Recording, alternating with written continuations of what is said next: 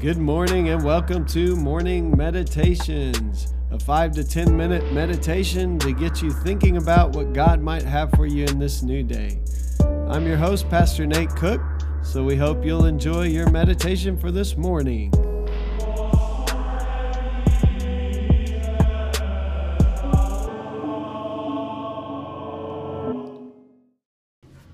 Hey, this is Pastor Nate, and this is your morning meditation for Sunday, July 7th, 2019.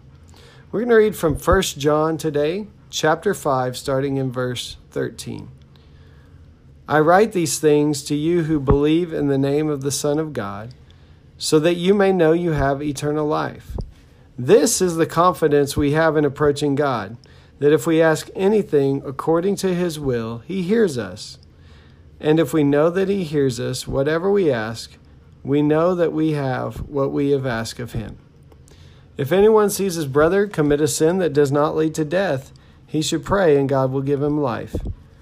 I refer to those whose sin does not lead to death. There is a sin that leads to death. I am not saying that he, he should pray about that. All wrongdoing is sin, and there is a sin that does not lead to death. We know that anyone born of God does not continue to sin.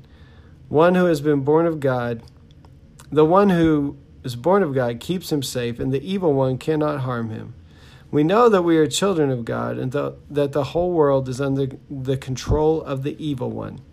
We know also that the Son of God has come and has given us understanding, so that we may know him who is true. And we are in him who is true even his Son, Jesus Christ. He is the true God and eternal life. Dear children, keep yourselves from idols. So, yeah, once again, we hear these words that we talked about yesterday. We know that He hears us, whatever we ask, that we will have what we ask of Him. And once again, there's this idea that if we ask anything according to His will, He hears us. But then it goes on to talk about this idea of praying for a brother or sister that commits a sin that does not lead to death. Now, the sin that does lead to death, um, there's probably a lot of um, speculation on what that could be, uh, but ultimately, it's it's this resistance of the Holy Spirit um, to where the person who God is trying to speak to and the person that God is trying to get their attention has kind of given up on listening. And so there's a sense in which it's not that God doesn't want to um, save the person, not that God's grace isn't for them anymore. God still reaches out to every person, Scripture tells us. God goes after the lost one, He leaves the 99. But there's a sense in which when we completely shut ourselves off to God, we're not listening anymore. And and that's what we often would, you know, we've been termed blaspheming the Holy Spirit or whatever.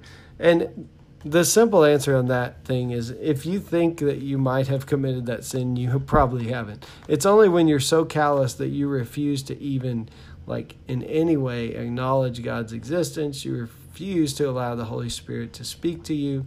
Um, you continually harden your heart that maybe that, that you're approaching that sin that leads to death.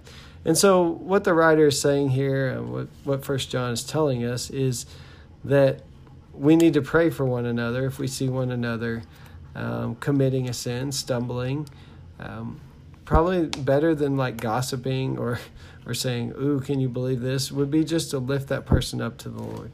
We often know that people who are broken and people who are hurting uh, tend to hurt other people. And so, the idea here is to lift one another up, to to help one another um, along the journey, to pray for one another.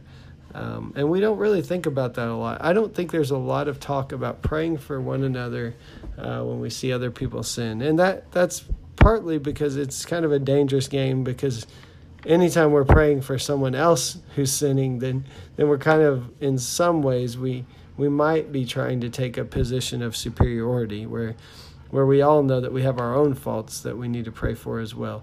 And so there's this sense of humbly lifting one another up, both the good things and also the sins that we've committed. And that goes along with confession in the church. It's important for us to confess to one another and then to pray for one another. And so part of petition is praying for each other, even when we find ourselves in situations where we have stumbled and fallen and maybe fallen into sin. Um, and so there's this sense in which um, we're asking God, not just for ourselves, but for our brothers and our sisters as well. Um, the last part of this passage um, talks about the kind of confidence we have as one born of God, that, that God keeps us safe, um, that we are children of God, and that we're not under the control of the evil one um, that is in the world. Um, and so there's this sense that um, we can have confidence in approaching God and asking what we need and lifting up petitions for our brothers and sisters because we are children of God and because God protects us. Um, I have had counseling sessions with people over the years who have wondered if they've just fallen into some kind of like, you know, evil spirit or curse or um, and I can assure them that Scripture teaches us that when we are seeking the Lord and we have turned to the Lord, that evil cannot just overtake us without our own will being present. And so there's a sense in which, um, in this little letter, there, the church needs the confidence that that God keeps us safe, that God adopts us into His family, and we are children of God, and that the evil one can't just, you know, take over our lives without any kind of consent. And so here, uh, the prayers that are offered are asking according to God's will, but having confidence that we are children of God um, and praying for one another, not just in the physical needs or in the good times, but also when we realize that we have fallen into sin. Hey, that's just a thought for this morning, and I hope you have a great day. Well, thanks again for joining us for this morning meditation. Hey, do us a favor rate us on iTunes or even leave some feedback about our podcast so that other listeners can know how much you enjoy your morning meditations. Hey, have a great day.